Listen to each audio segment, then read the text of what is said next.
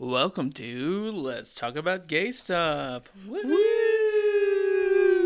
We're the podcast that talks about gay stuff and discusses LGBTQ plus history. Yes.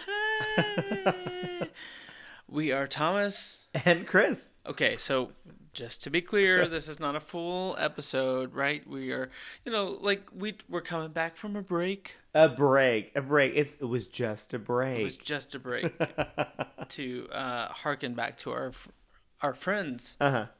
Friend, friends, quote unquote. friends. Like it was Our just listeners. or, no, no, friends. Like that was a, that was a thing with the the TV. Oh, Oh, yes, you're yes, too yes, young to know this. You no, I I the- the understand Friends. it. I don't like. I don't identify with it. It was like we were just on a break. That was the TV show. Yeah, Friends. I get it. Oh my gosh, I get it now I'm that you depressed now. it to me. I'm gonna go jump off a cliff now.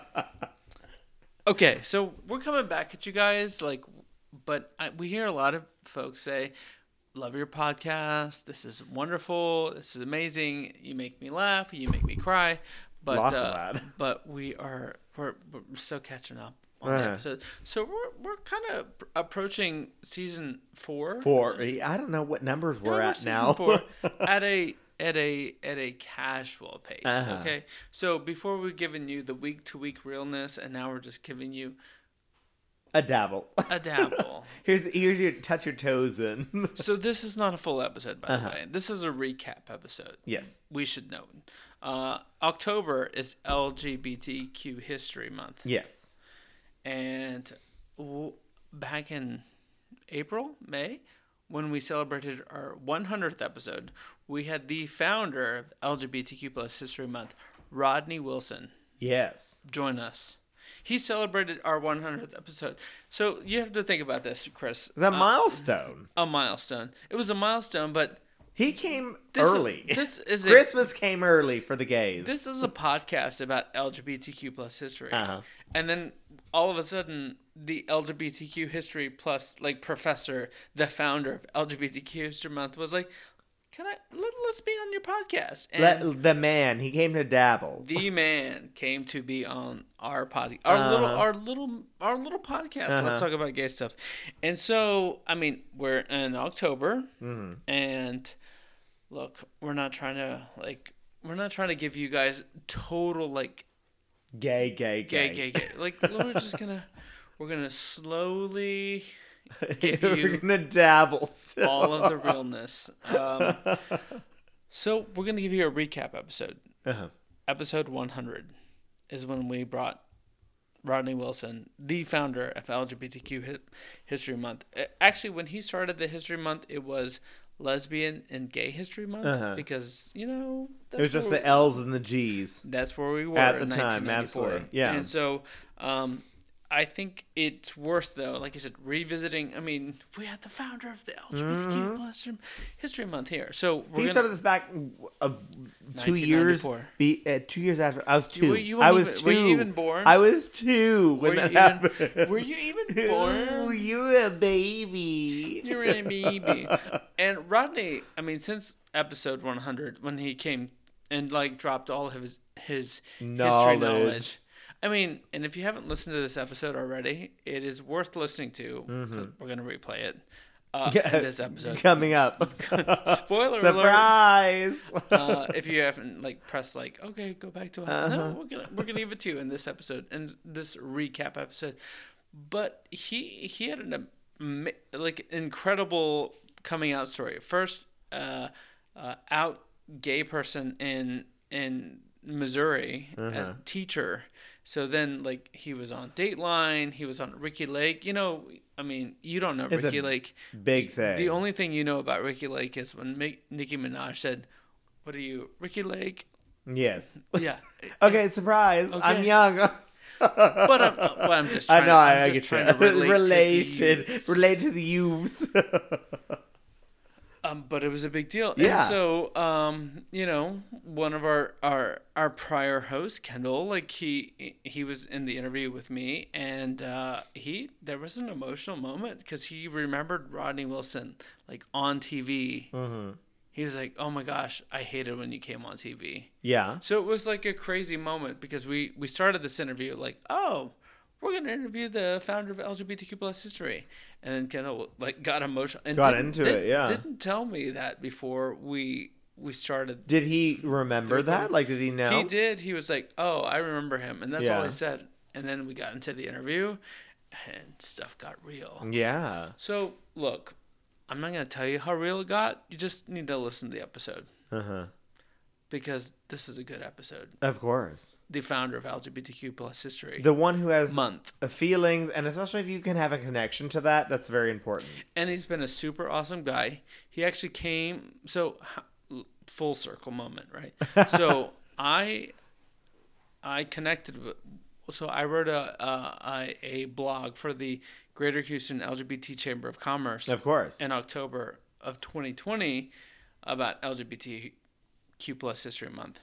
And then in March of 2021, I got a note from Rodney Wilson saying, "Thank you for like recognizing this month and celebrating it and promoting it." I was like, "Ah." That's I a mean, powerful moment. I mean, look, the only person I thought was going to read that blog, and I, I don't even think she was going to read it, was my mom. Yeah. Like th- the only person who's like, "Good job!" is every blog post I do.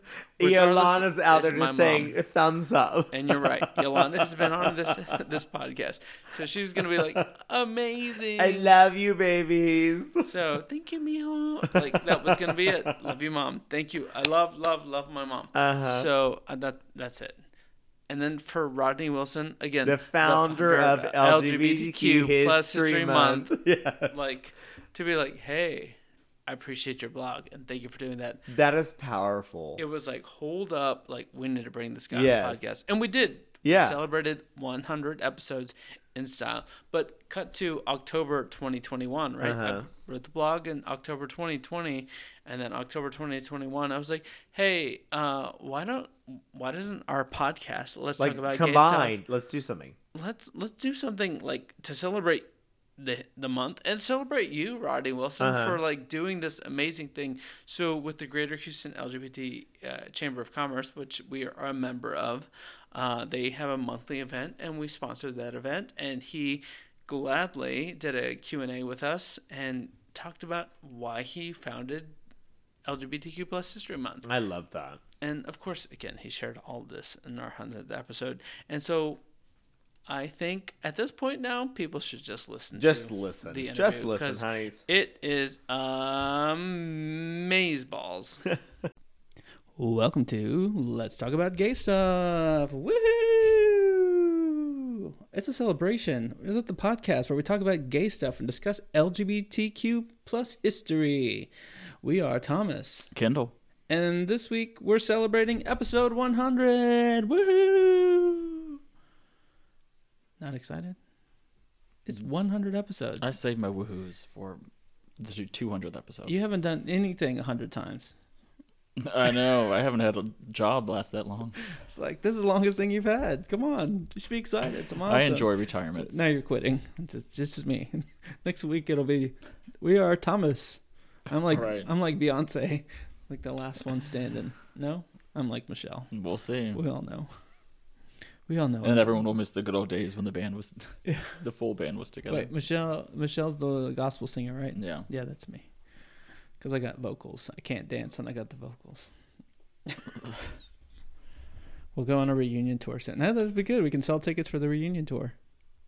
I was trying to make money this one. I'm just, you know, people, people will be Pass like, the hey, com- communion plate or the offering plate. hey, you know what? Maybe then we can. I don't know.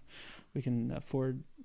Uh, we can finally have that pizza party you've been promising. Yes, you know, pizza I'm party. beginning to think we're not gonna have that pizza party. What's that from? it's the hundredth episode. no pizza parties. uh, maybe we'll have a CD, CBD party, but just with the baked bones treats. You know, speaking of, we have hundred episodes in, and we've gotten a lot of support from our friends at Baked Bones. And a recent Gallup poll shows that Americans have reported feeling stress, worry, and anger at the highest levels in over a decade. And while we're growing more and more aware of the effects of stress on our bodies and mind, we may not have considered the effects that our stress can have on our pets. According to a 2019 study, there's a synchronization between stress hormones in humans and their dogs. And if you're a dog parent, you probably know that your pup is very good at reading your body language and can quickly pick up on how you're feeling. We're always working to reduce our stress in any way we can, but what about the anxiety we may have passed on to our dogs? Baked Bones has a solution. CBD has been shown to help reduce stress and anxiety of both humans and dogs, and Baked Bones has your dog covered. Made from organic, human grade ingredients and full spectrum hemp oil, their bones may offer some relief to your anxious pup. You can check out bakedbones.com for more information on CBD for dogs and the other benefits it may provide. Baked Bones offers free shipping on all orders over $25, and you can save 15% using the promo code GAYSTUFF15. That's G A Y S T U F F 1 5. Baked Bones is LGBTQ owned and operated and is based in Houston, Texas. Baked Bones is now available at Manready Mercantile, which is a store in Houston and Austin. If you're shopping around in person, Baked Bones also proudly donates 10% of all their profits to no kill shelters in the U.S. Baked Bones, Baked Dogs, happy. Maybe they'll make us a birthday cake. You think you know the guys will do that? Chris will. He's the baker. Right after that pizza party we have. We'll have the pizza party, and we'll ask Chris to. I mean, if he makes the dog treats that good, I gotta imagine his his cakes are really good. No, Uh, let's not talk about a sponsor's cakes. That's Oh. disrespectful. not those cakes. they pay us. I'm a married man. right, I can't talk like that.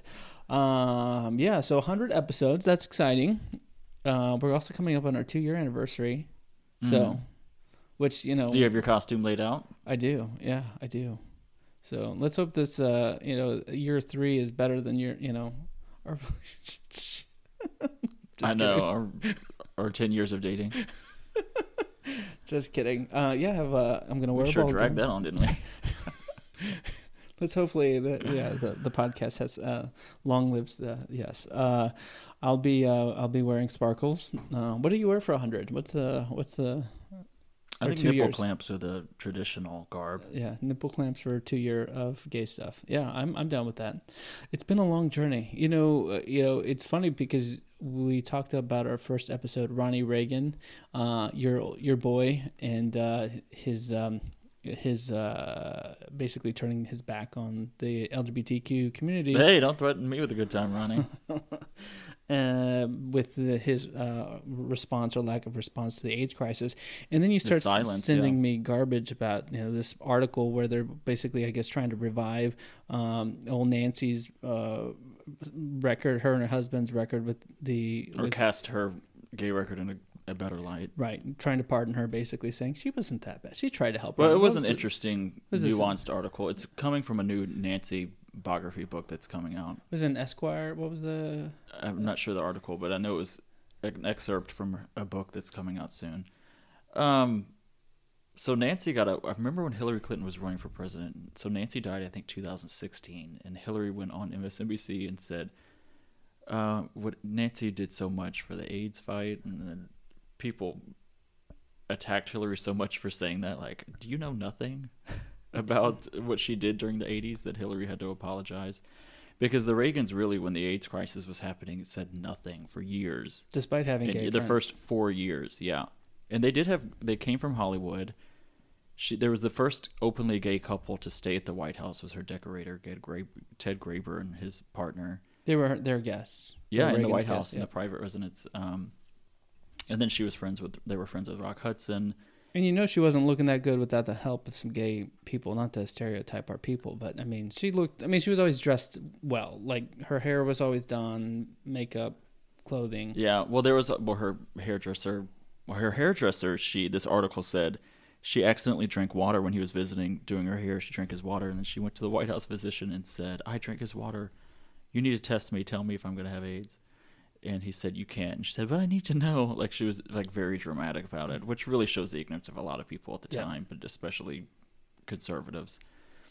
Um, but another one of her close friends, just to get all the that she did, just so you know that she did have a lot of gay friends. You'd think she would have a better um, response to the AIDS epidemic. There's a guy called Jerry, I don't remember his last name, so I don't even want to guess it. But he was known as walk as socialite walker, like a dog walker.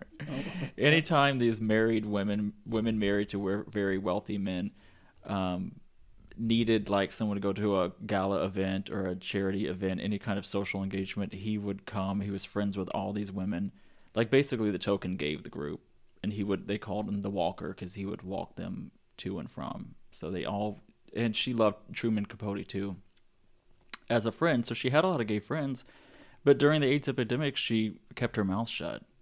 Is how history goes. Now, this new book is saying actually behind the scenes, she was really pushing for Ronald Reagan to say something and do something.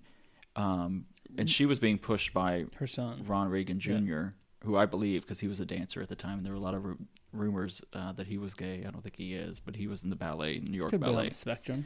Um, so apparently they were trying to one two get to Ronald um, to get him to do something about the AIDS crisis, but there's a lot of backlash to reimagining her as this gay heroine because people are like, uh, no. Oh yeah, I'm part of that uh, that experience. Like I, I don't think. I mean, come on. She what did she do?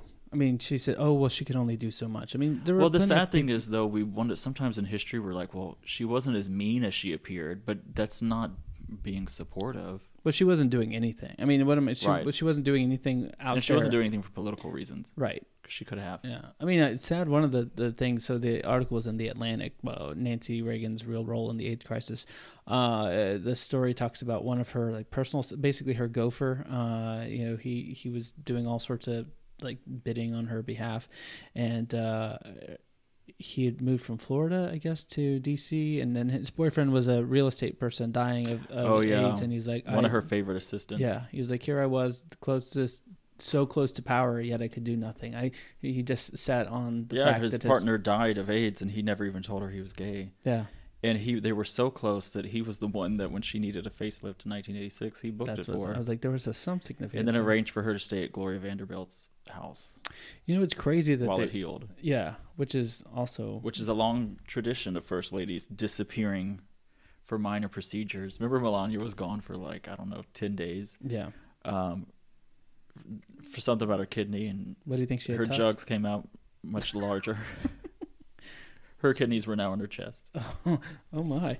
Uh, I think it was one of the things that I thought was interesting because we've talked about this before. How there's some similarities to the AIDS crisis to uh, COVID nineteen. Obviously, Mhm. different in terms of the trans uh, transferability rate and all that sort of stuff. But um, they were talking about uh, you know basically tattooing uh, people who There was were- somebody in the administration that said we need to tattoo intravenous drug users on their arm that they have AIDS, and for men we need to tattoo it on their butt for cheek. gay men yeah, on their butt which is basically putting a mark on them saying, "Avoid me." right. You know, I'm unclean, unsafe, Which is, I mean, and contagious. which is where I get a little, you know, hesitant when people are talking about these vaccine uh, passports for COVID. I'm like, I don't want people because I mean, th- it's a way to manipulate it about like, okay, well, if we did this for COVID, then we can do this for HIV. Now, I get for schools, you have to have, uh, you know, vaccine records, but that's different than going to, you know, the going to Macy's or something. I don't think it's necessary. So, what do you? How long does that last? Yeah, and like I said, and then when you add other stuff on there, like okay, I want to make sure you haven't had this or this or this. Show me your, you know, you're clear from HIV. Let me, and then you're, and then what this does is, is burdens you from doing stuff, right? So if I have to prove that I've had some vaccine to HIV or syphilis or gonorrhea, whatever you want to name, I have to go get God, tested. My wallet's not big enough.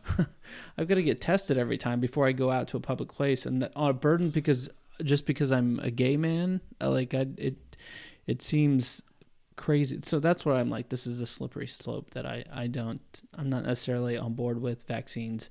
Um, e- even though I feel like there's a lot of liberals that are like, we need to do this vaccine passport. Um, let me rephrase that. I'm not on board with the vaccine passport. It's not getting the vaccines, yes, uh, but having to show proof that you had yeah, I don't think like, it's necessary. um, that's just getting into your health records and. But if a private corporation wants to do that, I think it's fine. Yeah, I mean, I, yes, but I don't think that's something that should be. I think they have the right to, is what I'm saying. I don't necessarily agree with it. Yeah, I think that's crazy, but I mean, it's interesting in the article too. There's uh, this out Fauci a couple, several times, so it's just crazy to think back. I mean, some of these stories. Well. Fauci was huge in the 80s and 90s. He was the point lead man, really an advocate for gay people. It, he didn't, he wasn't necessarily in the beginning, yeah, but he came around and became a huge, fierce. He's an icon in the gay history of someone who really pushed the government uh, to do something for gay people and Speak- led a lot of the research. Speaking of gay history, I forgot to say we have a special guest on our podcast today because I got so excited about 100. But we're celebrating 100 episodes with a, a very special guest. who's not on the mic yet, but we'll tune, tap into the interview in a little bit with Rodney Wilson. He's the uh, founder of LGBT History Month. And we've talked about him back in, uh, or LGBT History Month and the founding, and um, he's a key ingredient to that story. Uh, on episode 18. So if you want to hear that, you can check out episode 18. But of course, Rodney Wilson is going to tell you firsthand. Yes. And it started as Gay and Lesbian History Month, and then now it's inclusive of LGBT. But that just shows, even within our own movement, how it's evolved to be more inclusive of people that pretty much outside the heteronormative mainstream. I just say queer. Yeah. Well, but that doesn't even encompass it. If asexual person isn't queer, anybody who doesn't strictly consider themselves straight, because that is a a group that's in the power structure Right. of we're the only ones that exist. Don't let anybody tell you otherwise. So, but we're learning that we're learning pansexual, and we're learning that it's a full spectrum. Yep. Yeah, I mean, so it's fascinating. Well, here, like I said, we'll get into it in a little bit uh, to hear him talk about uh, his journey. Um, obviously, we, we I think we did somewhat uh, of a service. I mean, he didn't uh, totally read us for uh, the you know our episode eighteen, but of course he tells it. He didn't in- hang up on us. right in better detail. Um, although you did say in episode 18 when we talked about him, uh, you asked if he was still alive, and so this was just validation that he is. Well, at the time, um, I had had a cocktail. Just one. No, but I I didn't connect the dots today in doing more research before interviewing him, um, and it was a great interview.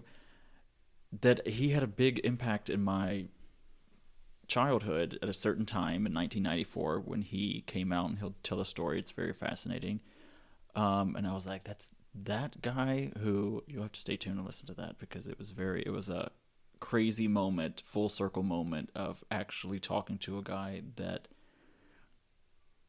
brought me a lot of stress, Yeah. which we will talk about. I don't want to give it away now. Um, yeah, and I yeah, I'll just say it did get very emotional, and I was surprised. I was I was thinking there was yeah, it got emotional. So I how did my makeup got- look? Uh, you, it still looks smudged. Oh well, they'll never know it's a podcast. Yeah, that's why we have you on a podcast, I not a. YouTube channel. uh, The cable access show didn't do too well. but I think I mean I think he was kind of taken aback too. So you'll have to have to listen to the interview. But yeah, that's ex- exciting. I mean, we thought uh, as I mentioned in just a bit when as part of the interview, you know, hundred episodes of LGBT history. Like, why not talk to the guy who com- like started the formal uh, commemoration of LGBT history with LGBT History Month, and that happens every October. Well, he's historical for two big events to Yeah. me. Um, we got a one-two that punch. yeah we're very closely in the same year, basically the same twelve months. I like, know, not to brag on us, but uh, the the interviews we've had thus far, so now I set the bar. But and Oh gosh, it better be good. You better deliver. uh, they they have struck a one-two punch. They have they they have a their own place in history. Um, I mean, when I'm talking about not my mom, but she does. But uh, when we interviewed uh, Anise and Zaylor uh, and now Rodney, um, we had that Madonna episode that we had that technical glitch and we were never able to air it. yeah, man, it was good. Man, her and Gaga. That was so good. They, they did a duet, remember? Yeah, right. Unreleased music. um, but you know they're part of history themselves. So they're not just like, oh, I'm going to write a book about history, but they ha- hold a place in history themselves, which is kind of again, I think it serves the purpose of our podcast. We want to talk about historical events, and these folks, as you'll hear from Rodney Wilson, he talks about his historical I mean, he was on national news uh, when he came out as a teacher, um, and then of course he is the founder of LGBT History Month along with some other folks. So awesome, awesome. I mean, he was the, the, the main force behind it, but he, he definitely he'll talk about the, the team he rallied to, to make it happen. So Well, don't Um, tell him too much. yeah, no, you gotta hear. It. It's a great it's a great interview. He's easy. He was super easy to talk to. Um, yeah, and um, Well, your nephews did call a few times, so if you're not able to edit out that ringtone, your Beyonce ringtone, then I don't Stop. think you're going to be able to talk to them again. it is it is the interview. Uh, stop tell. That's the ringer. Stop telephoning. And then they kept texting you. Yeah, they did. But they were the ones that called during that Madonna Lady, Lady Gaga joint interview we did that So it's it twice. crashed, and no one will hear that unheard music. Yeah. So here it is twice that uh, that we won't. Uh, um, we, we you know, but you'll hear the interview. The interview's great. And listen to it. Um, you know, one of the things that you know I didn't ask him, but we had such good time and uh, good discussion. Uh, but you know, wh- why does it matter? Because this is the question we get, right? Why do we still have to celebrate? Why do we still have to pr- have pride? Why, why do we still have to have LGBT History Month? And um, the reason we have to have it is because of things like that just recently happened at the beginning of the month in uh, in Arkansas, right? Arkansas passed the first uh, it's the first state to, to ban gender confirm confirming treatments and surgery for transgender youth. Yeah, so puberty blockers, uh, hormone replacement, hormone replacement therapy, and gender reassignment surgery. It's illegal for a doctor to perform that if they're caught performing any of those medical functions for a trans youth person. Uh, it's a felony. Yeah, and they did it as a they overrode a, a veto, right? So the Arkansas Well, so the legislature passed it, and then the the Republican governor was like, "This is too crazy even for me." The actual name of the bill is "Save Adolescents from Experimentation Act," right, which is even in the name, it's hateful. yeah, So he said um, this takes choice away from patients, which I thought, wow, that's doesn't sound like a Republican to me. Vetoed it, and they overrode him, which takes three fourths majority to do. yeah. It was uh, the House uh, Arkansas House voted seventy two to twenty five, and the Senate voted twenty five to eight. So it wasn't even close. It was it was a No. overwhelming. What we're seeing right now, Veto. it happens often in history. The pendulum swings constantly to where the conservatives start getting very fearful, or polit- conservative politicians want to stoke the religious fear of people and bias and hatred. So they pass all these laws to temporarily get votes and attention and money. And they're doing that right now with trans people. Tennessee, there are several states that have banned. Actually, Arkansas, the same governor the week before signed a bill saying transgender children in school have to perform sports in the sex that they consider themselves born into. They, as in, I guess, the legislature, So basically, their biological sex. the one society has deemed them. Right. Yeah, bio- yes. Yeah. Um. They're yeah. So that uh, I don't know. That's it's So crazy. it's a wave of anti-trans laws. The only thing that I feel is somewhat better than maybe we'll say 30 years ago is because you know talk about Rodney Wilson. You know when he was making headlines uh, in the 90s, the the story, the interest, or even on when he was on uh, Dateline, uh, Maria Shriver was the anchor, and, and the lead-in was, "Would you want your kid uh, in his classroom?" Like you know, Yeah, just- one of them was should teacher gay teachers be allowed to teach? Right. And so I don't see the headlines like that now. So that's I guess the only positive thing is that the journalism isn't, you know, describing it in a No, way. No, but the danger right now is that there's a huge push. They always racism, homophobia. They just when it becomes passe, they change the verbiage and the language. Hatred always morphs. So right now, there's a big judicial movement, conservative movement, to claim everything as religious freedom. So if you tell someone they can't discriminate against a gay person, they say, but it's against my religion to accept a gay person right. and then my religion trumps your chosen lifestyle. So what I fear is, especially with Trump's more conservative uh, Supreme Court, that they're going to be all these. We're going to take a step back. People's rights are going to take a step back momentarily in the name of religious freedom. That's just the new thing that they're using. I would agree. I just I feel like the uh, so I think I mean what and what matters is the court, right? Because they're the ones who can decide what's legal, what's not. But I do think with with the news articles being somewhat neutral and conservatives would argue biased uh, against them. Uh, you know, without the leading headlines like should you know trans kids exist, like those sorts of things, uh, it is a bit. It doesn't scare pe- as many people. You know what I mean? The con- so the politicians themselves have to do the scaring. It scares the, people that are in power, meaning the state legislatures and the the people that are appointing the state judges and Right. electing the state judges. I guess my point is the politicians have to do all the dirty work. It's not journalism trying to They're create uh, uh, headlines and you know uh, getting uh, viewers uh, on network television. Now, the reason they're able to do that is because they have social media platforms where pe- they have direct access to to the uh, uh, to the voters to the their their constituents whereas before they had didn't have to do it and it would generate clicks um, so now that all the media has to do is just report what these politicians say Yeah. versus creating the story themselves so that's the only thing that I think is Yeah, um, in many ways, progress things have gotten better for LGBT people. However, once you acknowledge that, it's very easy to just rest and stop talking about it and stop bringing it up. And people will tell you, "What more do you want? I've even had people in my own family. What more do you want? You got married. yeah yeah You people allowed to be in the military now." But uh, again, I think Rodney Wilson's story we'll talk about uh, in a bit is is power to that we have to keep telling the story. the The celebration of the history, the honoring of the history is important because it's not all good history. Uh, there's bad parts and, and dark parts of our history. And you know, again, in the context of this Arkansas law that just passed, it's still happening. It may not be happening to lesbian and gays. Um, but it is happening to uh, trans our trans siblings, right? So that's that's something that uh, you know why LGBT history ma- That's why it's matters. important to know your history. Amen. So we don't repeat it. So um, yeah, I don't know. Um, I guess I won't be heading to Arkansas anytime soon. Oh, didn't you go several times a year before? No, um, but when I'm ready to book a trip, I'm gonna talk to our friends at Cruise Planners. Are you finally ready to book that getaway? Then who better to book your next vacation than with our friends at Cruise Planners? Cruise Planners is rated number one in the country. Aside from the fact that these guys are LGBT and veteran-owned franchise, Cruise Planners was also co-founded by a member of our community.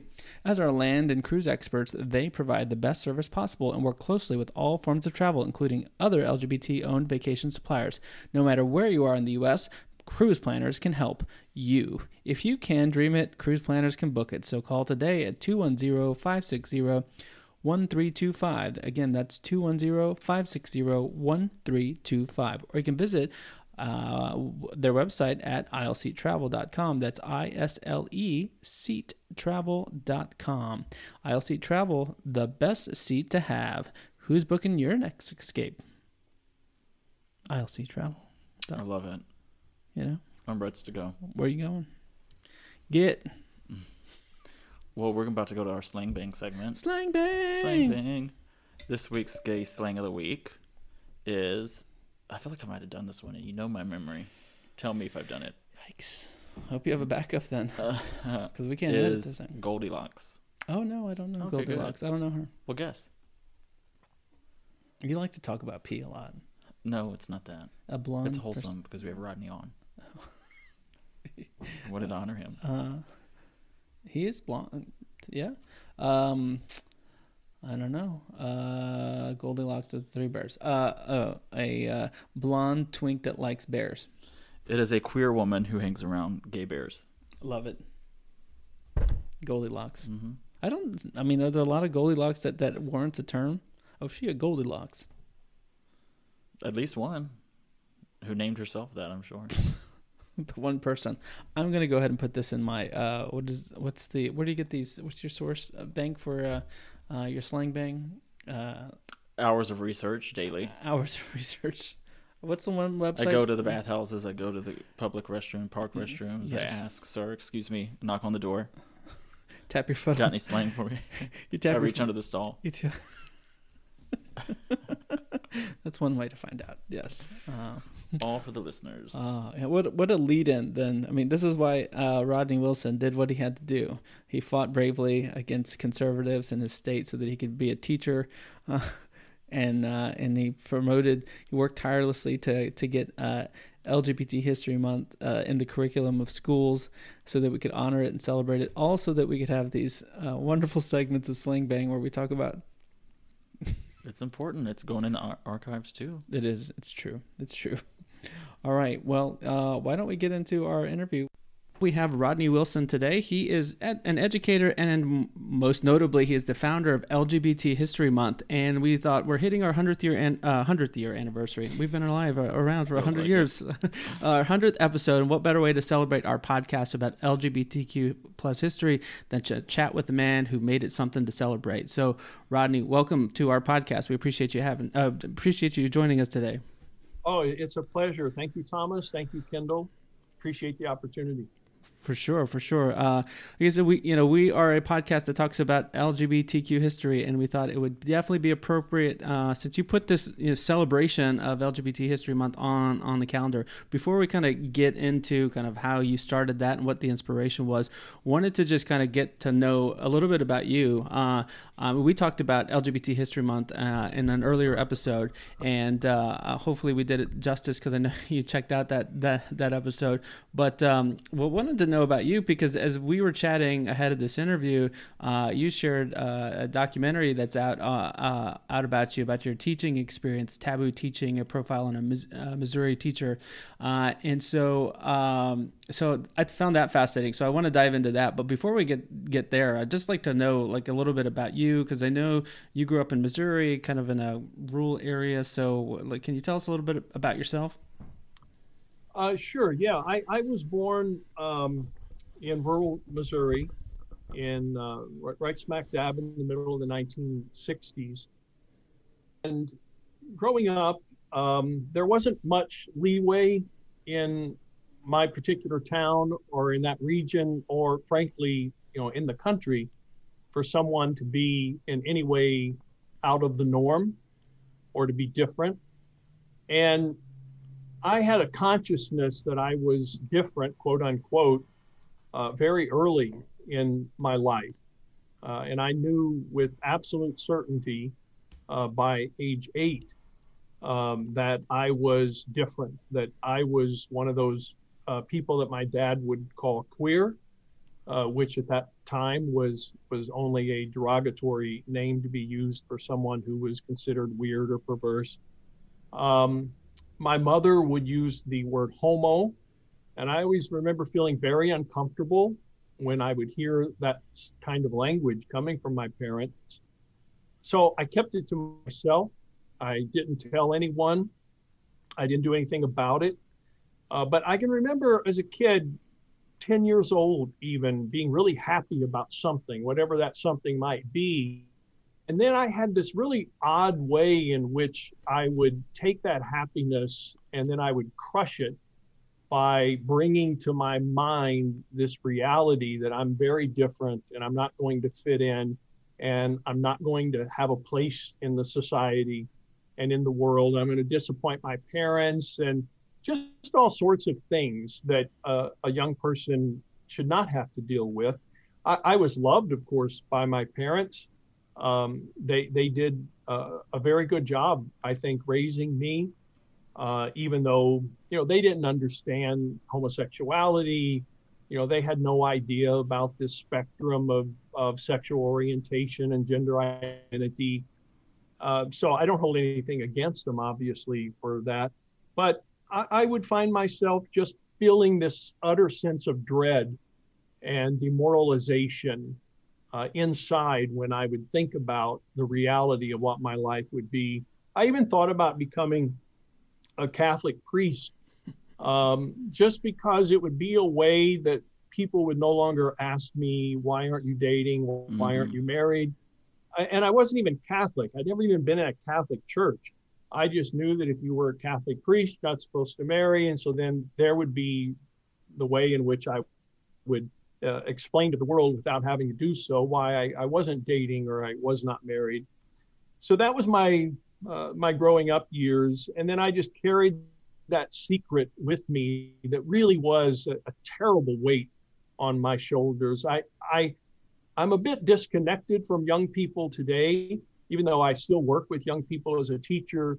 I'm hoping that that disconnect is not something that they feel so strongly. I'm hoping that that young people are far less likely today to walk around with a, a load of bricks on their back. Uh, but I did for, for quite some time until I went away to college. Were there any gay people in the little town?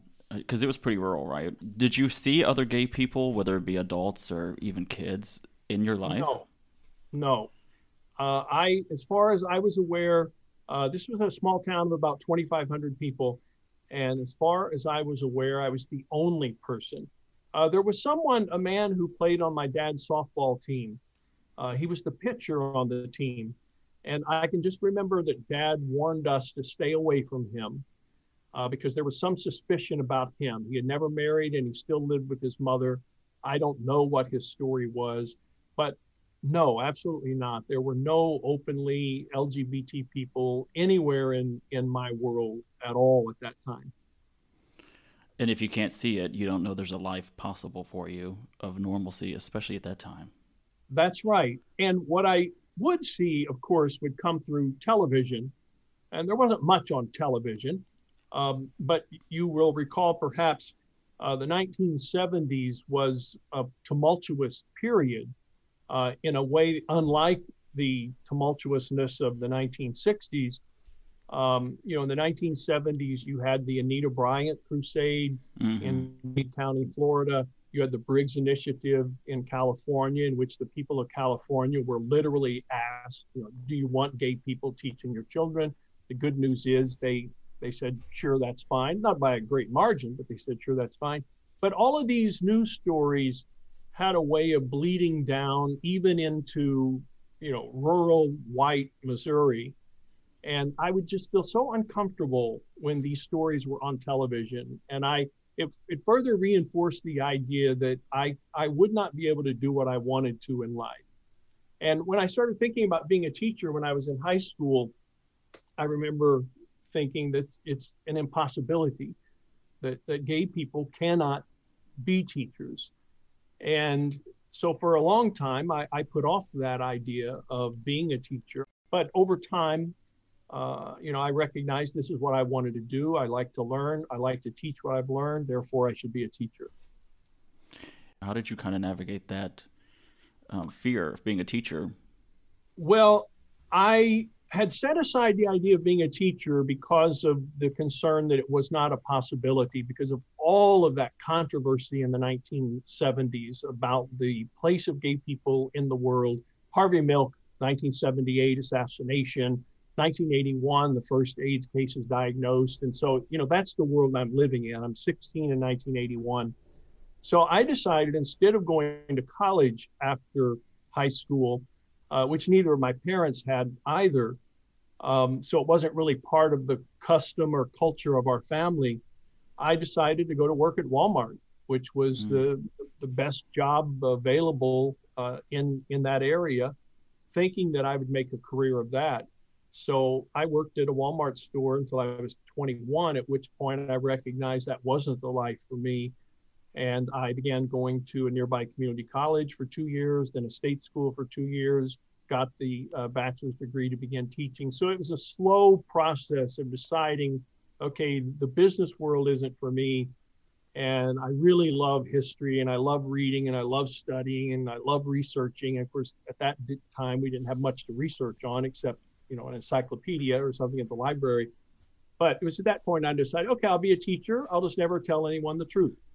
Did you find any uh, like sorts of of uh, inspiration though? I mean, in the '70s, right, there were some progress right made, right? I mean, there was starting to be a, a public celebration of being gay, right? I mean, it wasn't it wasn't what it is today, but uh, you had the you know the first Pride parades uh, and events. You had Harvey Milk. You had, I mean, again, people were just being I, I, not it was a bit more decadent, right, in the in the in the seventies, and um, you had you had a number of people that were coming out. I think uh, uh, you had a soldier come out on the cover of Time. So were, were any of those things like uh, a source of like, okay, well maybe there is a, a glimmer of hope for me that I, I can you know be out.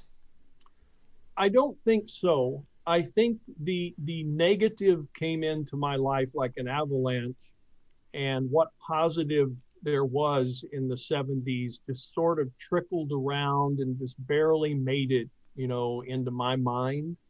So for me, certainly through the 1980s, even, um, this was being a gay person in my case was something that just was not going to work, was not going to be accepted, uh, that was going to cause all sorts of mayhem and trouble and sadness and aggravation. So, no, I, I can't say there was anyone that I started to look at as an example in the LGBT community. I did, however, begin to focus my attention on uh, people like, and I know it's a cliche, everybody says it, but it's true. People like Martin Luther King, like the Black Civil Rights Movement, because this this I recognize this as a group of people who also were not equal in our country, who had struggles uh, in our country, who were not accepted uh, as equal citizens and given the same rights and privileges and merits uh, that white people are given. So I began to perhaps take some of my energy for what later I would use in the LGBT movement and began to study Martin Luther King, study the civil rights movement, study Black history, a course of which I took an undergraduate, uh, study women's history, a course I took in graduate school. And I began to see, wow, there's so much more to this story. There's so much more to American history than just what white men did. Uh, there's also this other area of, of the story. And so I got inspiration and help, I think, through uh, great women who stood up and said, This isn't going to work. You know, Elizabeth Cady Stanton, Susan mm-hmm. B. Anthony, the first Women's Rights Convention in 1848, extraordinary. Um, people like W.E.B. Du Bois, of course, Frederick Douglass uh, of the Civil War era, Martin Luther King in the 20th century. So these individuals began to inspire me. So no, no gay divas, no Diana Ross or Judy Garland or anything. no, I'm kidding. kidding. Well, of course, you're a history guy. Yeah, I loved, I loved, yeah. uh, you know, um, the Wizard of Oz. I love Judy Garland, but you know, it it didn't. A Cher, I love Cher. You know, the Sonny and Cher show was was a family uh, gathering. You know, we gathered to watch Sonny and Cher and gathered to watch Hee Haw, so we had both ends of the spectrum. Um, but yeah, I just didn't connect Bette Davis. I love Bette Davis and I loved all her movies, but I didn't connect any of that to a gay community. Yeah, it's funny because you know we have this ongoing discussion. We'll do segments of you know a Judy Garland or a Cher, uh, just because there was a lot. You know, there's a connection to to many members in the community, but you know, especially nowadays, uh, the younger folks are saying, you know, I don't, I definitely don't feel any connection to Madonna or Cher, which you know, to to someone Kendall my age is like that's that's hearsay, right? Heresy. Uh, but uh, but the younger folks are like, we have our own gay icons. We have Rodney Wilson that we could look at. He actually did something not uh, for the community People versus in the gay community. yeah, yeah, in the gay actually, community. Not you know Madonna's great that she celebrated her dancers, but Rodney Wilson put you know, LGBT History Month on, on, on the calendar, right? And so it's that sort of thing that they the, the Gen Zs and uh, and folks are really starting to kind of push uh, maybe us uh, older millennials, Gen Xers to like, hey, I guess we do need to uh, come up with uh, not come up with, but make sure we study our history a bit uh, more, which is what's fun about the podcast uh, that we do. The one thing I would say is, you know, we've talked about this before, but you, you know, deciding to go work at Walmart instead of becoming a teacher, it is uh, just, you know, it's a testament to like how sad it was at the time that you know we lost a lot of talented people to uh, maybe other you know, other professions because they didn't feel that they could be out and be a teacher or be a politician or be a doctor because again they felt I can't be that that great person and and be out of the closet and be who I am, right? Luckily you you kind of overcame that uh, that and decided to go you know be a teacher and, and have since inspired you know, generations of not generations you're not that you're not, you're not old I was like uh, but and no, a number of, of students over the years to uh, to to be better so. Were there gays in college that you saw that you could kind of see living a different life? That, well that, that's when the process started actually. I happened to be in my dorm room in the spring of 1989 looking at the school newspaper and I saw a, a, half page, perhaps a whole page ad for the GLSA, Gay and Lesbian Student Association. It had been founded on the campus a couple of years prior to 1989, uh, but I became aware of it in 1989. And they had a, a pride line, a phone number you could call, and they had a P.O. box you could write to, P.O. Box 31. I still remember that and of course, we didn't have internet or email or cell phones or texting or anything like this. So I wrote a letter to P.O. Box 31 in Cape Girardeau, Missouri, 63701, uh, asking for a meeting with uh, somebody from the GLSA group. And I was very paranoid. It was like, mm. a, hmm. you know, a, a spy thriller or something. I I went to the post office immediately. I mailed the letter so I wouldn't perhaps get killed in a car accident. Someone would find the letter, and in the letter, I specified I want to meet on this day at this time in this restaurant in this mall, and this will be the seat I'm in. I mean, crazy stuff. But that's how scared I was. That's how scared a lot of people have been. Uh, this was 1989, not very long ago, 32 years ago. Uh, and fortunately, the advisor of that group met me there, and that began the conversation. He introduced me to the president of the GLSA, uh, John Du Bois, a friend of mine to this day, one of my great life friends.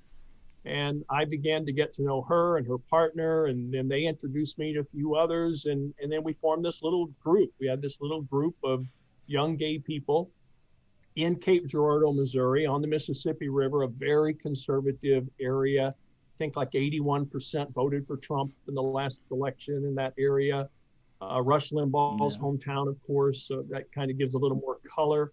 Um, and that began the process. We would take trips up to the city to go see uh, a play. Uh, that Uppity Theater Company in St. Louis. They would do gay and lesbian themed plays, and and we went up to watch one of those. We went up to go to the Metropolitan Community Church in St. Louis, you know, that uh, founded by Troy Perry in 1968, the UFMCC, the quote unquote gay church.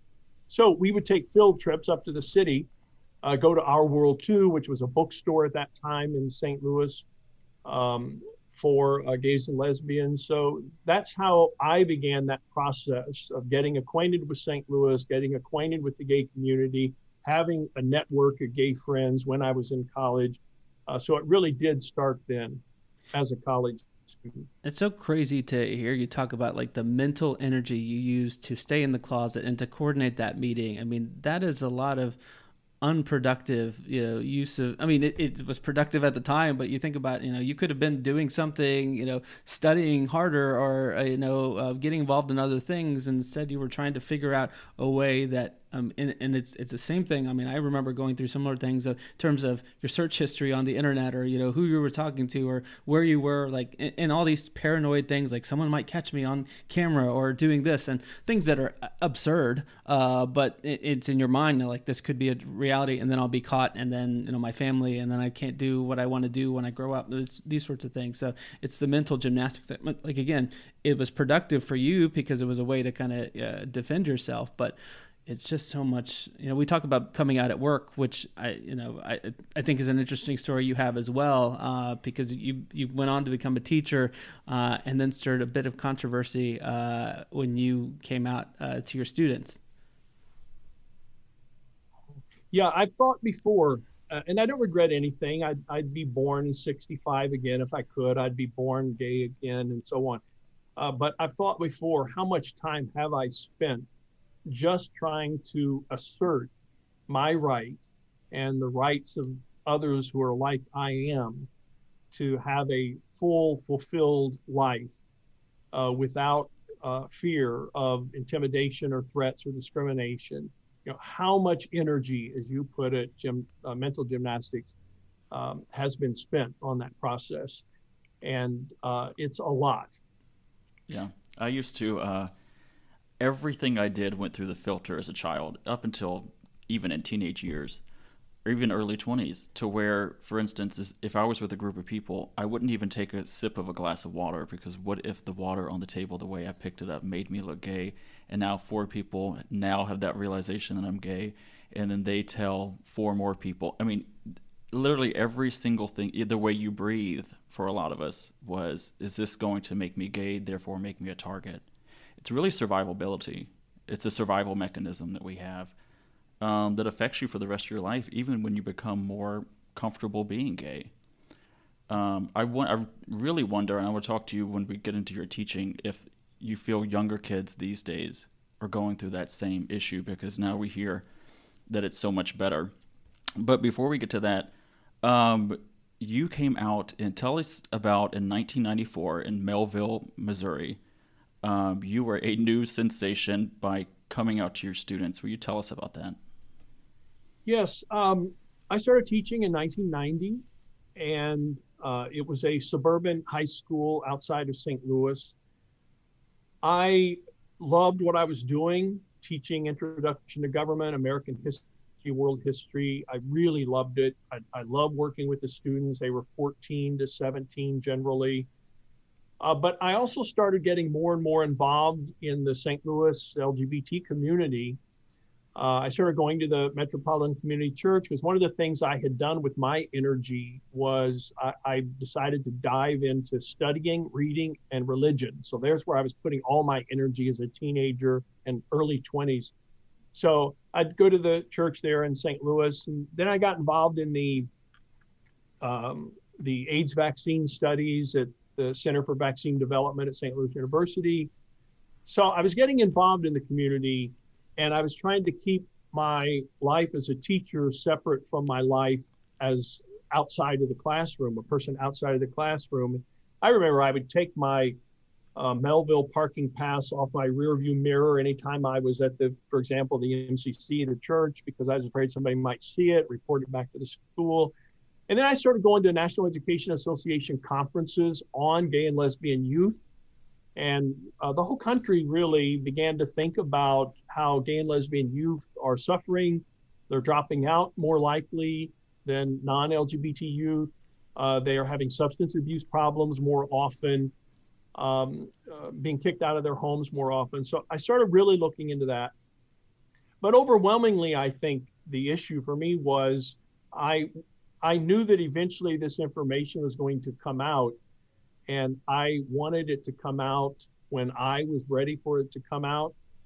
So I began processing the reality. Here I am in my fourth year teaching now in Missouri under the tenure law.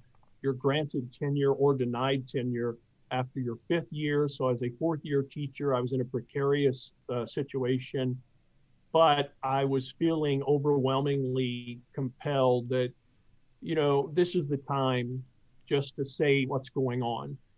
And I used um, a lesson. It was in the spring, so we were talking about World War II. You know, we were near the end of the of the book, and uh, the Holocaust, of course, uh, was being emphasized uh, by me and by the textbook. And I simply used that as an opportunity um, to say, you know, I, I, could have been one of these individuals who might have suffered under paragraph 175 of the German uh, code. It preceded Nazi Germany and it also survived Nazi Germany till it was finally repealed uh, 20 or 30 years later.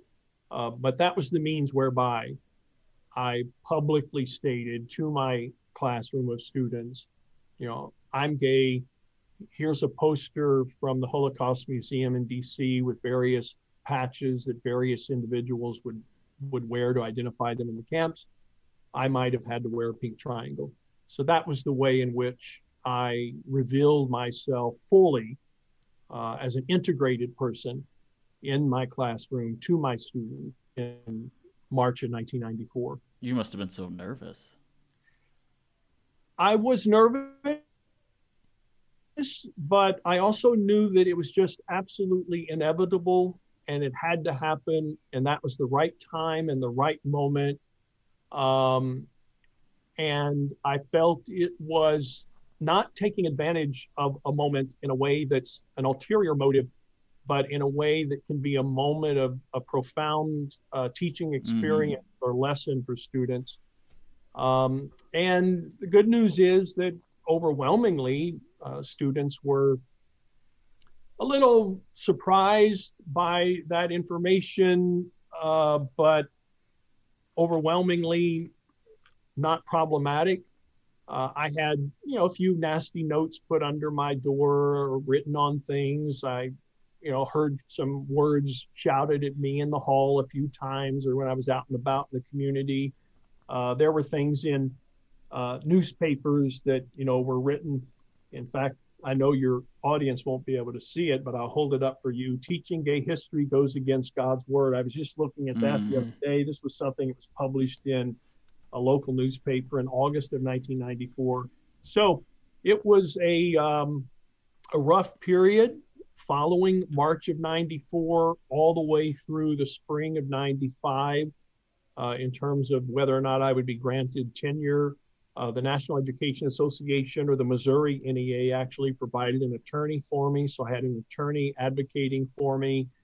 Uh, there were things that uh, appeared in the press that I think were helpful to me because my school district was aware that if they did let me go, Uh, they couldn't do it in darkness or silence. There'd be a light put on it. So all of these things sort of conspired. I, I was a good teacher. I had good reviews and so on. So all of these things uh, created a situation in which I was granted tenure uh, at the end of the school year 94 95. So you dropped this news. You're the first teacher in Missouri in grades K through 12 to come out, right? And uh, as I understand, one news report was like the the students, a lot of them clapped after you, you know, shared that news, and a couple of the, the girls in the in the class cried. Uh, but the reaction, as you noted from the from from the broader community, was uh, less than uh, supporting in many instances, right? You had uh, because your your story, your coming out story at school uh, generated a lot of headlines uh, in the state of Missouri, but across the nation. I mean, you were on Ricki Lake and you were on Dateline, right? So, I mean, again, a lot of a lot of a lot of news was generated from that. Did you expect all of that? No, I didn't expect it, nor did I I seek it. But in retrospect, it was good. Uh, because it put the story out there. It kept it in the daylight. It gave, um, I hope, a lot of young people in 1994 the opportunity to see another gay person on television. I, I, don't remember precisely when the famous Time magazine, Yep, I'm Gay, Ellen DeGeneres cover was. I think that was 96. So this was happening, you know, shortly before that. So I'm I'm glad that that happened. Um, I'm glad that it was taken note of because I think that's the best way to protect oneself is for those who might want to do you harm to know that they cannot do it without others noticing it. I got a little teary today. I was doing research and watching some of the news reports on you, and Same. it hit me because, well, we joked before this interview, um, before we started recording, that I had asked on, on the topic when we did you, um, is he still alive? And we kind of joked about it. But today, it my heart stopped because I was watching news reports I was living in St. Louis in 1994, actually St. Peter's, and my dad was a preacher in St. Peter's, and then in '94 in Scott City, which is next to Cape Girardeau. So we would drive through Cape Girardeau. And in St. Louis, especially, but on national television, you were in my household constantly, and you scared me to death. the situation, oh, wow. I don't say that yeah. as like a how dare you, but as right. a the news was always on, you were on the local news, you were on Dateline. I could not escape you, and it made me so fearful that because in a conservative household, if you if the word gay comes up, you feel like the entire household looks at you, as in like they're talking about you and you're disgusting. And um, I didn't know how you survived that at the time, and I also was scared to turn on the television because I thought you might be on it, not in a mm-hmm. way that's like um, anything bad towards you, mm-hmm. but it was that sense of a little gay kid of that word is a weapon. It's poisonous weapon. I am not ready to deal with it. Um, as an adult, the reason I got teary eyed is because it was so necessary for you to go through that. I mean, that is a a little kid doesn't realize that at a time in the '90s, but as an adult, you paved a way. There were two times in my life when the media focused so much on homosexuality um, that I was it actually made me probably depressed, which was your situation and Ellen. Mm-hmm. Ellen, it was almost like a PTSD type situation. Um, I look at you in that same breath as Ellen because you were first. And we have to go through the uncomfortable messages and news reports and all that so that we know wait, he survived. That it's not so bad. That I was in a household, in a room where you were on the news because it, you were a media sensation. It was what the conservatives were. You were propped up as a sense of, um, they're coming for your kids. You know, they use you as the media does, like they're doing it now with trans kids in sports and like they did with bathroom bills. Um, and in hindsight, it was so necessary for me to see a teacher. I didn't have any out teachers, you know, they were the ones the kids made fun of. Um, but you and I, at the time, it was fear. And now, as an adult, I realize how necessary it was for me to hear that, even though it was uncomfortable. So, may I ask you two questions? Yes. Um, what grade were you in in 94, 95? And what denomination was your father a preacher with?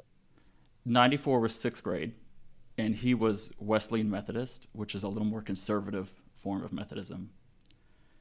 Um, yeah, and Missouri is a very conservative state. We had moved from Louisiana in '93, um, and the whole concept of gayness was just as bad in the Midwest as the South, the Deep South. It was inescapable, and that was a very awkward time, sixth, seventh grade. So, it also your you coming out was a time where it was I was probably the most fragile up until that, my little 12, 13 years at that point to um, hear that.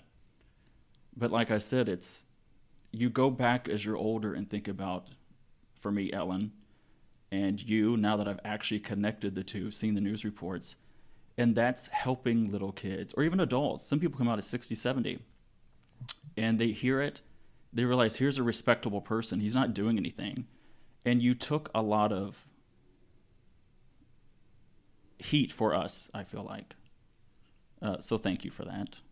Um, but it's ever since I realized it today, I was like, this is surreal. He was in my living. Room. It was as if you were in my living room, and it was very. I dreaded when you came on the TV. I didn't dislike you for that, but it just goes to show how it is important. We talk about it on the podcast all the time. The most radical, revolutionary, brave thing a gay person or trans person can do is simply to say, I'm gay or trans. Exactly. And you have no clue who that's going to affect. And for you to do it on international TV was a huge deal. And I know that wasn't even your um, intention, but that's what happened, and you did it very well and very respectfully, respectably. Thank you. Your your words mean a lot to me. I could tear up too uh, if I allowed it to happen.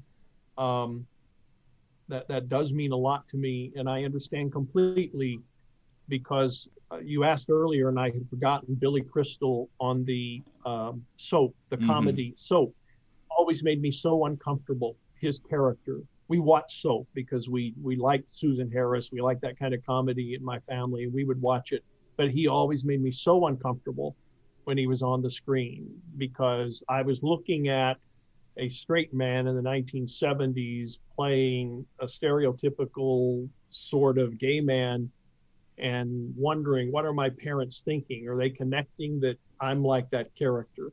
So I understand the anxiety and the tension uh, that can be felt by a, a young LGBT person uh, in their living room, where they're supposed to be so safe and so protected. It's supposed to be a warm cocoon uh, that protects them from everything on the outside.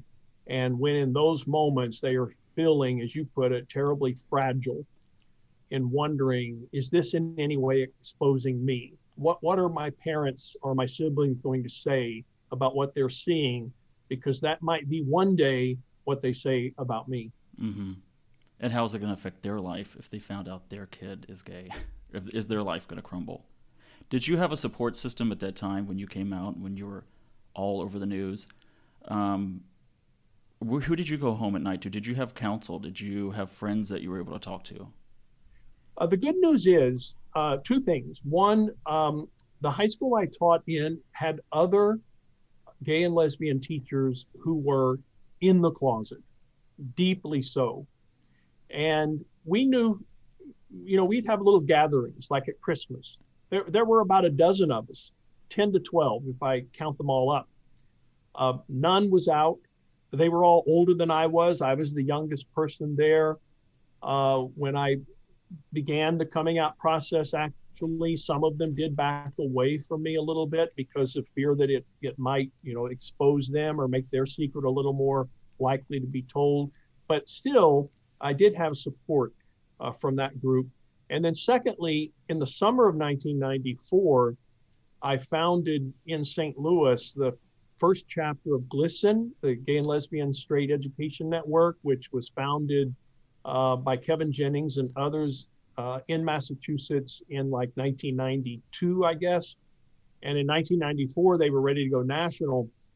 So I said, hey, I'd love to start a chapter in St. Louis. And I did that, one, to help gay and lesbian teachers, LGBT teachers, and two, to help myself. I knew in that summer of 1994 that I needed a support network of other teachers in the St. Louis City, St. Louis County, and surrounding region. So we started meeting in, I think, June of 1994. Uh, in St. Louis at a, a, a church uh, that gave us space.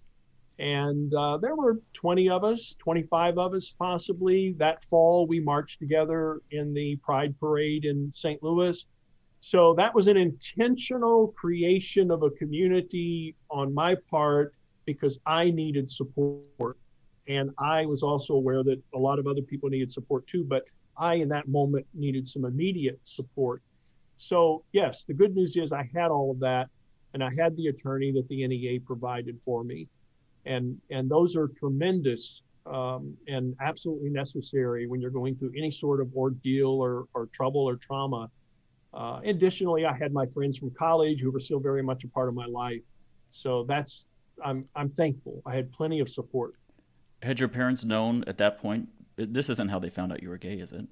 No, um, I told my mother in um, May of 1991, so almost three years prior to coming out at the high school in March of '94. I told my mother in a phone call.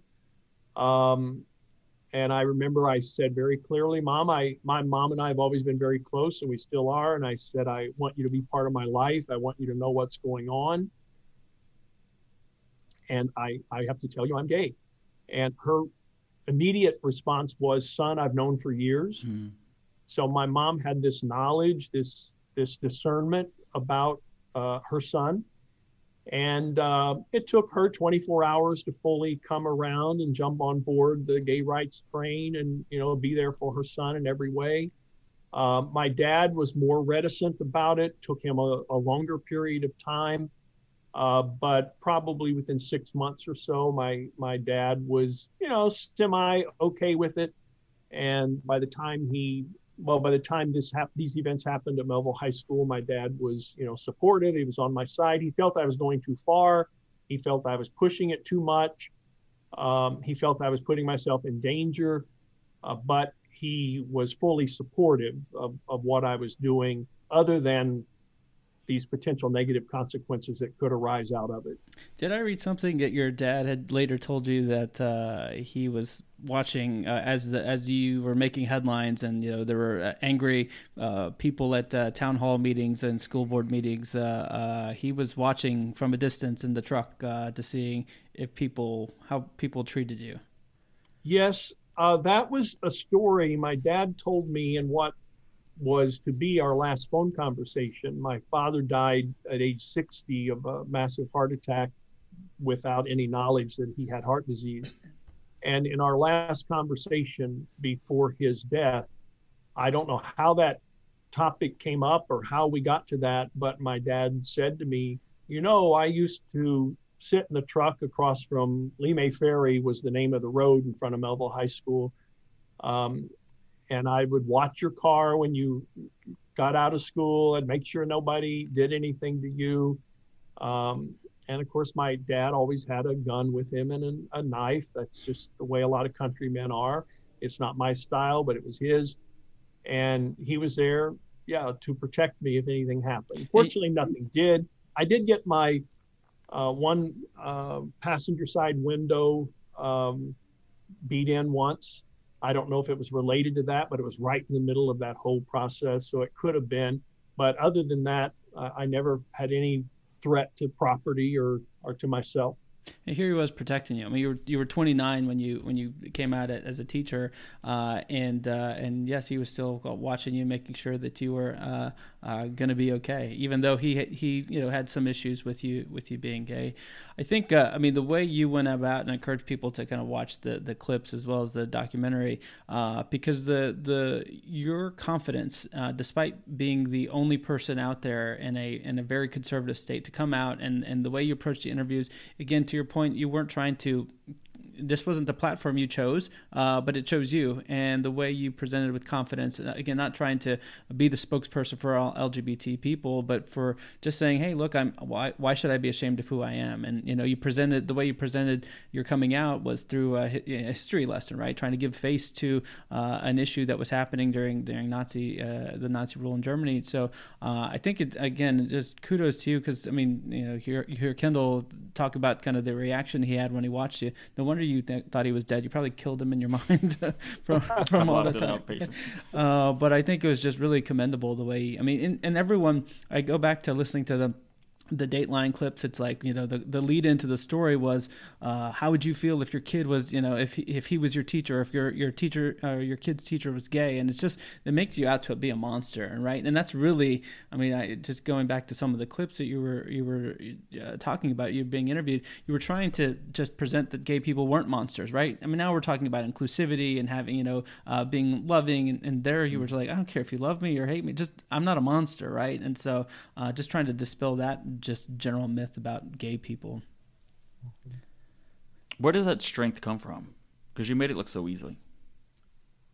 Well, you know, when you're going through something, you just find a way to push through it. Uh, in retrospect, when I, a few years ago, started uh, taking these videotapes and digitizing them and watching them for the first time in 25 years, it it conjured up the anxiety that I do remember having, but I think actually it might have conjured up more anxiety than I had at the time. So I know there's residual, you know, a bit of trauma, I suppose, from that time period. But I will say to, to my mother's credit, and she and I have a very similar mindset. My mother was always one who stood up for herself and, and didn't let herself be trampled. And I think I got a bit of that that energy and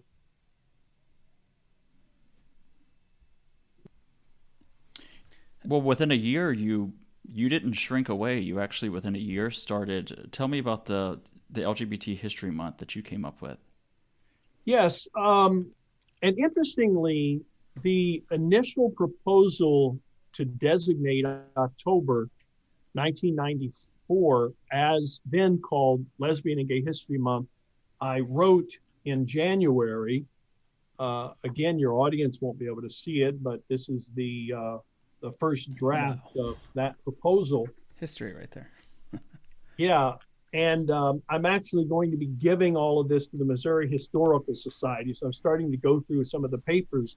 But um, I, I, as I said to you, I took a Black American History course, a women's American History course when I was in graduate and undergraduate school. I took Russian history. I was always interested in, you know, history that wasn't immediately my own. And so when I was teaching high school, I very much celebrated Black History Month in February, Women's History Month in March. Um, you know, now we have several other history months that have come into existence at the time, but those were the two primary. And I had a textbook, an American history textbook at the time that had 800 plus pages in it, and not one single reference to the existence of any LGBT person at all through all of American history. So here's 800 pages, this textbook, and we're not in there. There's nothing in there about Stonewall, about the first gay pride march in 1970, uh, even about the bad things, you know, the Dade County, Florida, assassination of Harvey Milk. You know, none of this is in there, not one reference. And so I started thinking probably in the fall of 1993 that you know why don't we have some sort of lesbian and gay history month and i'd been studying a lot of lesbian and gay history at that point because i find i i am able to ground myself better when i understand what came before me be it family history or or in this case um, the history of sexual minorities and in january i decided uh, upon reading something in uh, Newsweek magazine, a letter to the editor by a young man saying, you know, we need some gay history. There's no gay teachers in my school, etc. And I remember I put that Newsweek magazine down and I took a seat at my electric typewriter and I just started typing up this proposal saying, you know, we can just say by by fiat, really, we can say October 1994 will be, as I write here, the first annual Lesbian and Gay History Month by fiat. The event can be organized in flyers, brochures, and historical abstracts about past and present lesbians and gays can be sent to every school in the United States and so on. Um, I picked October because uh, February are already taken by Black History Month and Women's History Month. You know, Black History Month was the first one. It goes back to 1926. Carter Woodson, only the second PhD African American from Harvard to graduate, uh, founded Negro History Week in 1926. He put it in February because of Lincoln and Douglass's birthday. And then that evolved over time into Black History Month. But February was taken, March was taken. You can't do an academic event in the summer, so June, July, August are taken. Um, uh, Native American History Month was already in November, so October seemed to be the right month. Uh, the first March on Washington in 1979, the second uh, Lesbian and Gay March on Washington in 1987 were held in October. Uh, National Coming Out Day was already happening in October at this point. So that's why the month of October was selected. And I started sending this out to every then known uh, lesbian and gay organization. This letter here happens to be to GLAAD, the Gay and Lesbian Alliance Against Defamation, January 22nd, 1994. So that was happening too. And that was part of why in March of 94, I started to really understand hey, this idea is taking off. This is going to generate um, press. My name's going to be associated with it. Therefore, I won't get to choose the time, place, and manner in which I give this information to my students. They deserve to hear it from me. That they should have that privilege of hearing this information from me directly, not through the rumor mill. So that was all happening at the same time. The founding of, of History Month, the coming out, and then these various media appearances that you mentioned. But immediately, the idea got a lot of um, uh, support from a lot of national lesbian and gay groups. Um, the Gerber Hart a lesbian and gay library and archive in Chicago came on board. Kevin Boyer was at that time the chair on the board, and he's a great organizer. Uh, Kevin Jennings from GLSEN came on board. My friend John Du Bois, I mentioned that I met back in college when she was the president of the Gay and Lesbian Student Association, came on board. Others from, I tried to geographically make us geographically diverse. Um, we were ethnically diverse, we were diverse in terms of sex. Um, and we began putting together this packet for October 1994 that people could write to the Gerberhart Library up in Chicago, send five bucks, we'd send it out to them. All of this, of course, is being done the old way. We, I didn't have an email address myself until the fall of 1994 when I went on AOL. So all of this is being done by telephone, by fax machine, by correspondence through the postal service. Um, and by the fall of 1994, it had really quickly taken off. Um, I have here the proclamation from Governor William Weld of Massachusetts, 1994. So this would be one of the first proclamations that we received. Um, Connecticut, Chicago also issued proclamations. Oregon, that first month in 1994, or that first year in 1994. So the idea began to take off. Um, primarily, it was seen as something for secondary schools, 9 through 12, and then college uh, and universities. Uh, these days, it's largely colleges and universities, though more and more secondary schools are beginning also to acknowledge that October exists as a history month, just like February or March or November or May, Jewish History Month. Uh, it's Deaf History Month, uh, April, uh, March 15th to April 15th or thereabouts. Um, so lots of groups have now come up with, with this idea for me, it was very much modeled on Black History Month. It is an opportunity once a year to make certain we pause and we ponder and we observe the past. We look at people who lived before we did, we look at events that happened before we did, and we use those as a platform for grounding ourselves, strengthening ourselves, uh, and then from that, I think we can live a, a, happier, healthier, more integrated life, and we can help all of the young people who are also trying to understand that they might be slightly different than the majority. Uh, and they can use that information to move on. It, it's what Carter Woodson said in terms of Black history. He said, you know, this is an opportunity to say that the, the Negro in his uh, uh, lexicon, the, the black person, has always been part of that, as he put it, great theater of events. Isn't that a wonderful phrase? The great Mhm. theater of events. And lesbian, gay, bisexual, and transgender people have as well. So this is an opportunity to once a year intentionally make certain we're writing ourselves into the narrative. We're making ourselves part of that story. What's been the reaction from students, uh, and has it changed from the '90s until now when you have these discussions? Yes, it has changed a lot. Um, that's the great news. We, we now have uh, gay straight alliances in many high schools, many colleges and universities. There are, of course, many exceptions as well. Um, we still don't have federal legislation like the Equality Act that we're going to be trying to push through uh, here sometime in 2021, hopefully. Uh, but I think young people are much more understanding, much more accepting, um, much more aware of the reality that sexual orientation and gender identity uh, have a spectrum, and that there there's some movement in between the the polar ends of that spectrum. Uh, that that we all find ourselves somewhere there. Um, the the idea now that uh, transgender uh, youth are able to begin, uh, even in youth, the process of, of uh, conforming themselves to who they really are and to living an authentic life. You know, we still have a lot of work to do around that issue. There are still some states that haven't made it illegal, you know, for conversion therapy. Look what happened in Arkansas last week when Governor Hutchinson vetoed a piece of Mhm. legislation, and then It's the overridden. Republican, you know, legislature overrode him. So we still have a lot to do, but it is better. It, remember that the it, gets better campaign. It does get better, and things are so much better. Uh, but we are not there yet, and we still have work that we have to do. And I think October and History Month can be part of that.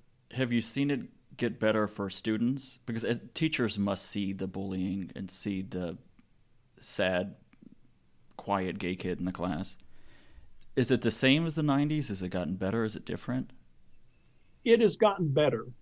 Uh, the awareness around bullying, um, you know, we really did 15 years ago or so start addressing that in a in a way that we had not before. Before it was kids will be kids, let them work Mm. it out. It builds character. No, that's not the case. Now, of course, we just went through four years of the biggest bully in American history living in the White House. So obviously, Americans will still accept bullying. They'll still accept mean people. Uh, so that shows that tendency is still there, and we did some backsliding. Uh, but I'm hoping now, you know, we we return to where we were prior to 2016 and try to get back to the idea that human beings should be civil to one another, accepting of one another, accepting of differences. In fact, seeking out differences, supporting those differences, and I'm hoping creating some some legislation that will protect those differences. But yes, things are better. There's no doubt about it. I'm curious as a teacher, a history teacher, who and basically a historian of gay issues like this. How do you think? Because we've talked about on the podcast, including like Ab- the l- rumors of Abraham Lincoln and James Buchanan and even George Washington. Um, should that be included? Should it be even mentioned? I mean, it's so hard to know Right. if some historical figures were. Yes, I remember uh, Newsweek magazine, which used to be a really big weekly news magazine, along with Time and U.S. News and World Report. Um, it did a story on Lesbian and Gay History Month in 1995, so the second annual, and that was the headline: was George Washington gay? Mm. Okay. Um, you know, we can, we cannot get into the lives of these individuals because they lived a long time ago. And uh, in fact, like my mother said to me, son, if you had died before you told people you're gay, I was going to come to your apartment and anything that would give that away, I was going to destroy. Hmm. I was going to protect your secret. That has happened throughout history, as we know. So yeah, we can we can speculate on James Buchanan. You know, Joshua Speed and Abraham Lincoln were very close. Lorena Hickok and Eleanor Roosevelt. Speculation's interesting. There's a place for it, uh, but there are so many we don't have to speculate about. Uh, that I think we can really fill our time and fill the curriculum with those that we don't even have to speculate about. We we can be quite sure um, that they were they were lesbian, gay, bisexual, or transgender, and they played a significant role in in American history. But I must say, I do get a bit of a kick out of saying when Franklin Roosevelt died at the Little White House in Warm Springs, Georgia, in April 1945. Uh, he was with his girlfriend, and Mrs. Roosevelt was back at the White House with someone who was perhaps her girlfriend, certainly a lesbian, Lorena Hickok, and they had to get the other women away and get Mrs. Roosevelt to Warm Springs, Georgia, and make this all proper and fitting and, and so on. So I think little anecdotes like that can actually make a student's ear uh, turn up and might make them a little more interested in the story Yeah. if there's a little bit of a you know soap opera to it. Well, it makes them real people too. and know, that's some grand historical figure that's infallible, like we idolize George Washington. Um, is there any LGBT person in history that you feel is very underappreciated or unknown? That it's like, why don't people know this person? Rodney Wilson. Uh, some people think he's dead. No, Not anymore. he's Per- alive and well. yeah.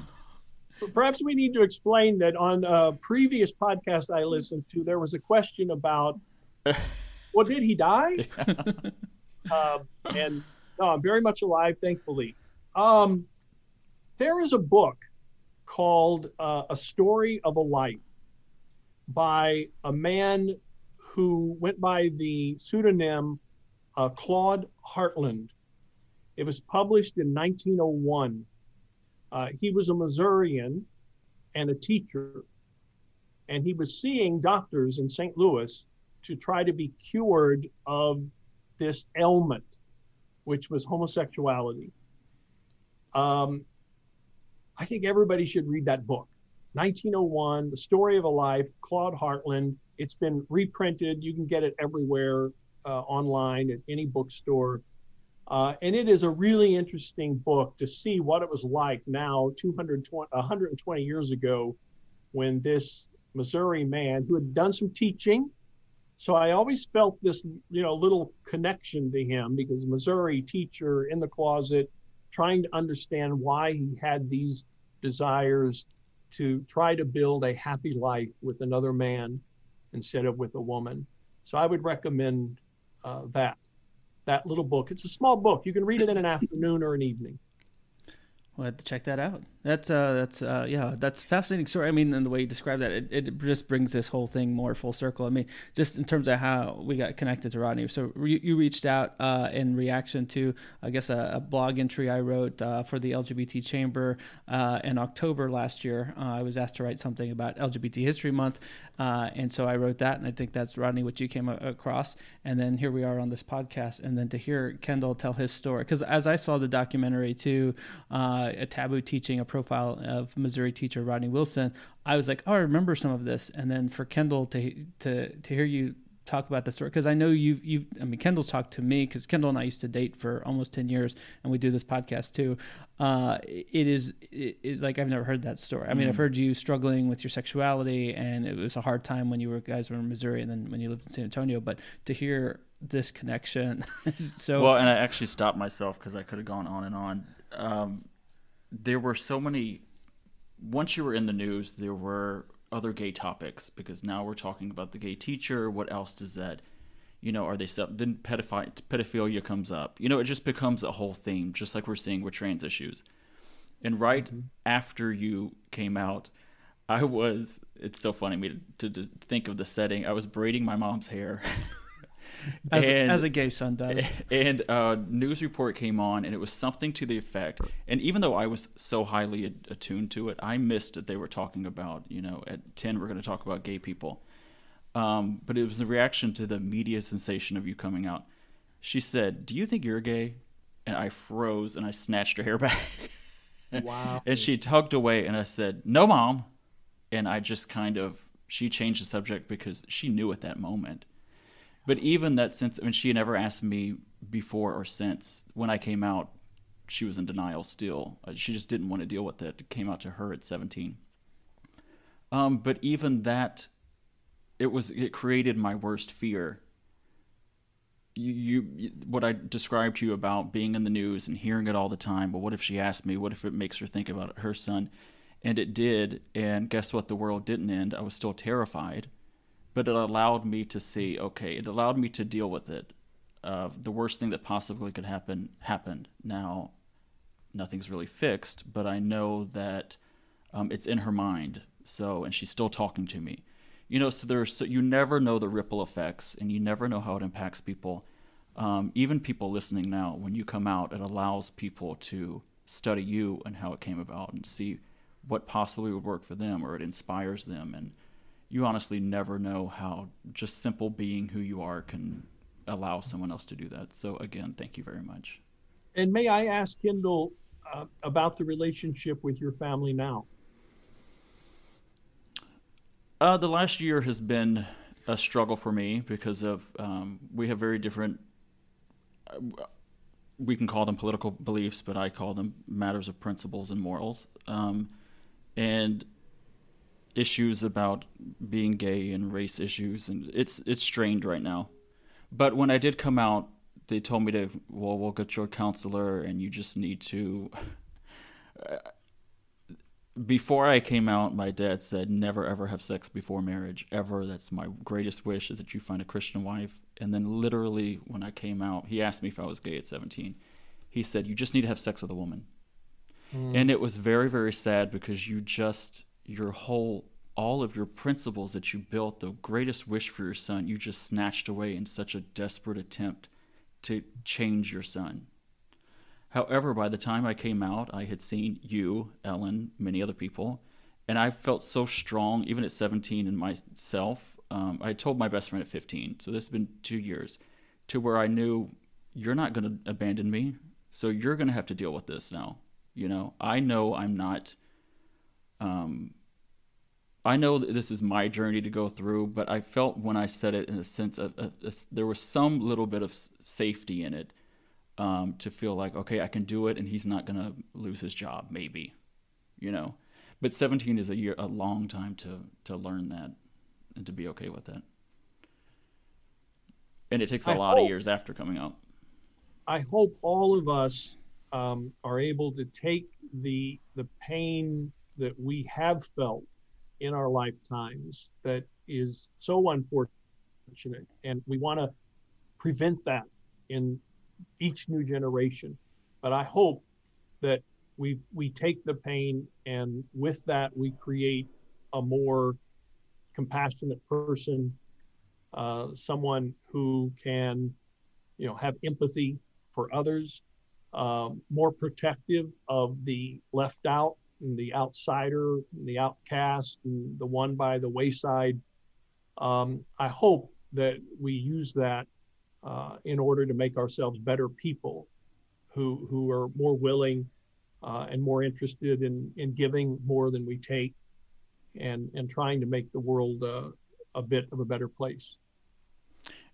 we've talked about it i do not wish being straight ever because being gay has actually made me a better person now i can I have compassion for people. If i see someone um, subjected to racism misogyny transphobia any of that i see myself in that you know? Being ridiculed for something they have no they're just living their life like anybody else. I would not have had that compassion i don't think had i not been gay. Um, I understand completely. yeah. so i'm thankful Yeah, I mean, I don't know what inspired 29 year old Rodney Wilson to, uh, you know, come out of the closet, make national, uh, you know, uh, get national attention, uh, and and inspire someone, at, you know, instill some fear in you know people like Kendall, but also inspire them to, to like, okay, this is okay that you know you can be gay, and as well as that same year, again, I don't know if you were scared of turning 30 and we're just trying to get all these things in there, but also, uh, you know, lifting off you know a huge effort of LGBT History Month, which we are still celebrating, uh, you know, all these years later. So thank you so much uh, for for everything you do. Today, you're still you're still teaching. Is that right in Missouri? yes, I I moved away from Missouri for many years and lived in Massachusetts, uh, but I came back, and I'm now here until I retire uh, in a year or two or three, and at that point I'll probably take off again. I don't know when this will air, but um, October comes around every year, so this would be a good time to begin thinking about in terms of any high school group or college group, uh, library, community group, you know, to begin thinking about and planning for uh, something, doing something uh, in October to, to mark the occasion. Uh, maybe our world will be a little more normal this October, I hope, and we can actually uh, gather in theaters and, and watch movies together and, and have book clubs and social events.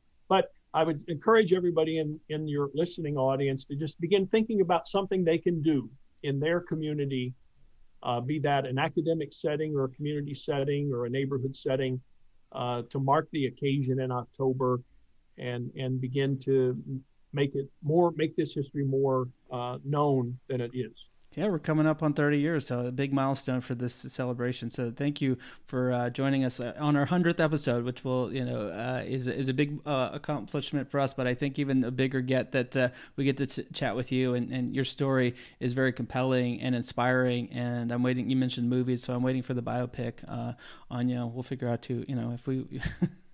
but I, I think uh, I think it. Uh, I mean, really a great story. Uh, again, there's a uh, documentary out there uh, called "Taboo Teaching: A Profile of Missouri Teacher Rodney Wilson" uh, that is available. It talks about you when you came out as a as a teacher and all of the the headlines that that stirred. And you know, it's a, a I guess a retrospect now because there's you've got some recent commentary from you and from some of your students and old previous coworkers talking about that same experience. So it's a it's a you know, Kendall mentioned emotional. I got a little emotional too re- watching it just because it's like again because I remember the timeline, but also just the story and kind of everything that you had to hear and had to experience. Uh, we appreciate it because it makes us as a stronger community. And of course, you know, you you you went on to to help us, you know, get this uh, month our annual celebration with LGBT History Month. So thank you very much, Rodney. I guess we see you on Twitter at Rodney C Wilson. Is there any way else we could contact you if listeners are interested in reaching out or learning more about what you're doing? That is also the Instagram handle, and the Facebook is facebook.com slash Rodney C. Wilson. Perfect, perfect. Well, thank you so much again. Uh, we were excited to get our 100 uh, episode, and we could not have thought a better way to kind of commemorate that uh, special milestone for us than, than chatting with you. Thank you very much. Thank you, Thomas. Thank you, Kendall. It's a pleasure meeting both of you. I hope we will meet face to face one day. Yes, likewise. Thank you so much. Thank you. We'd like to thank our sponsor, Economy Works. Need help with marketing? Hire a freelancer. Need help building a website? Hire a freelancer. Need help with benchmarking and analysis? Heck, hire a freelancer. We can even help you recruit. Just hire a freelancer. Economy Works believes in the power of connection and wants to connect you with its talent network. The talent network has over 1,000 years of experience and it's growing in HR, marketing, IT, accounting, and other specialties. Economy Works. When we work, the Economy Works. You can find out more at economyworks.com. That's E C O N O M I W O R K S dot com. All right, so that was our interview with Rodney Wilson, founder of LGBT History Month. What'd you think? I loved it. He yeah. was super cool to talk to. Again, the the the full circle moment that we all had with uh, uh, like again how he found out about me our connection yeah. to each other your connection to him like i mine was being blown. Tears a little bit. You guys were getting me all choked up. He's definitely doing the job he's meant to do because you can tell he loves history and he explains it very well. Yeah good teacher. I wish i was a good teacher like that. It's never too late to go back to school. I guess. I wonder if he's taking the students. Right well can you teach me? Uh yeah he's uh i mean I don't know. It's just amazing. I mean, if you go back and again watch those videos, watch that documentary that we talked about, um, I think, uh, yeah, you just see how brave he too. was, and he is very humble. And and I love the how methodical he was when he uh, just in terms of how you come up with the month. I mean, again, I tried to explain it when we talked about it, episode eighteen, but he he really did it in a way that's kind of like it was very purposeful. It wasn't just by accident in October. It was like we wanted it to be celebrated uh, and taught in during the school year. Um, and you know other events were happening, and I like the way he modeled it after uh, Black History Month and, and uh, Women's History Month. So that was pretty pretty freaking cool to talk Yeah. to him. And you love an Excel spreadsheet, so maybe y'all had that could map out some things together. Oh yeah, definitely. Who would play him in the biopic? Well, that was one I was going to ask him. He's a handsome man, so Yeah. we got to do him justice. Yep. Hmm. I don't know. Oh, Eric Dane. I don't know who that is. He's um, McSteamy. Oh yeah, yeah, yeah. When would you? At what point in his career? Like, uh, you could get him.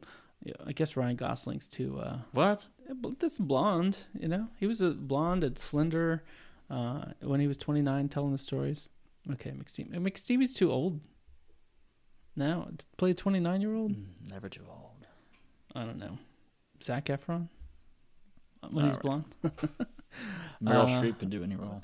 You know, Meryl Streep. If you watch the Dateline clip, uh, they do his like, oh, in this episode of Dateline, it's his story, like the gay teacher in Missouri, and then it was like, also Meryl Streep and uh, oh, um, uh, Kevin Bacon was starring in a movie where they were whitewater rafting. So Oh, I love that. The River Wild. yeah, the following clip was Meryl Streep. So I was like, oh wow, I thought well, that then was she the, chose it. I thought that was the meta thing, and you know, here he is, like, oh, here you are, like I saw. She him. played a Jewish rabbi in Angels in America. Fooled most people. They didn't know till the credits. Uh, yeah, I'm You've not- seen it? When did that come out? Recently? No, that was an HBO, like 2003, I think. Oh, no. Huge. Um, huge. yeah, huge. What was huge was our interview with Rodney Wilson. I was excited about that. Again, we hit our hundredth episode. Congratulations, Kendall, on getting to hundred episodes. Uh, and I was really, uh, really proud of what we've done. But I'm also proud that we were able to to, to chat with Rodney Wilson again, the the guy, the founder of LGBTQ History Month. You can, uh, as he noted, you can find him on social. He's on Twitter, Instagram, uh, and Facebook. So check him out, follow him, see what he's doing. Um, uh, he was very easy to talk to. So not that I'm encouraging people to go flood his inbox, but he, I mean, he very approachable. So and willing to to chat uh, about his good work. So. Um, so thank you all for uh, listening to our podcast and keying with us this week. Uh, it was a lot of fun, Kendall. You did a nice, nice job in, in asking those those tough questions. You were the next Oprah. Oh, thank you. you were the gay Oprah. GoPro. Isn't that everyone's dream? yes. Uh, special thank you to the guy who's going to edit this uh, podcast into something useful for everybody to hear. Spencer, you can find Spencer and Chris at uh, our Spoopy podcast and our Rupee podcast, our Spoopy for the scary stuff, our Rupee for the RuPaul's Drag Race recaps. Don't forget to subscribe to us so you can hear future episodes. You can visit our website at let's talk about gay stuff.com. You can follow us on Facebook and Instagram at let's talk about gay stuff and on Twitter at talk gay stuff. You can leave us a review. Please do. Tell us what you think. Uh, if you are, are shy, don't want to do it out in the public, you can drop us a line at let's talk about gay, gay stuff at gmail.com. All right. So with that, we are here. We're queer. Get used to it.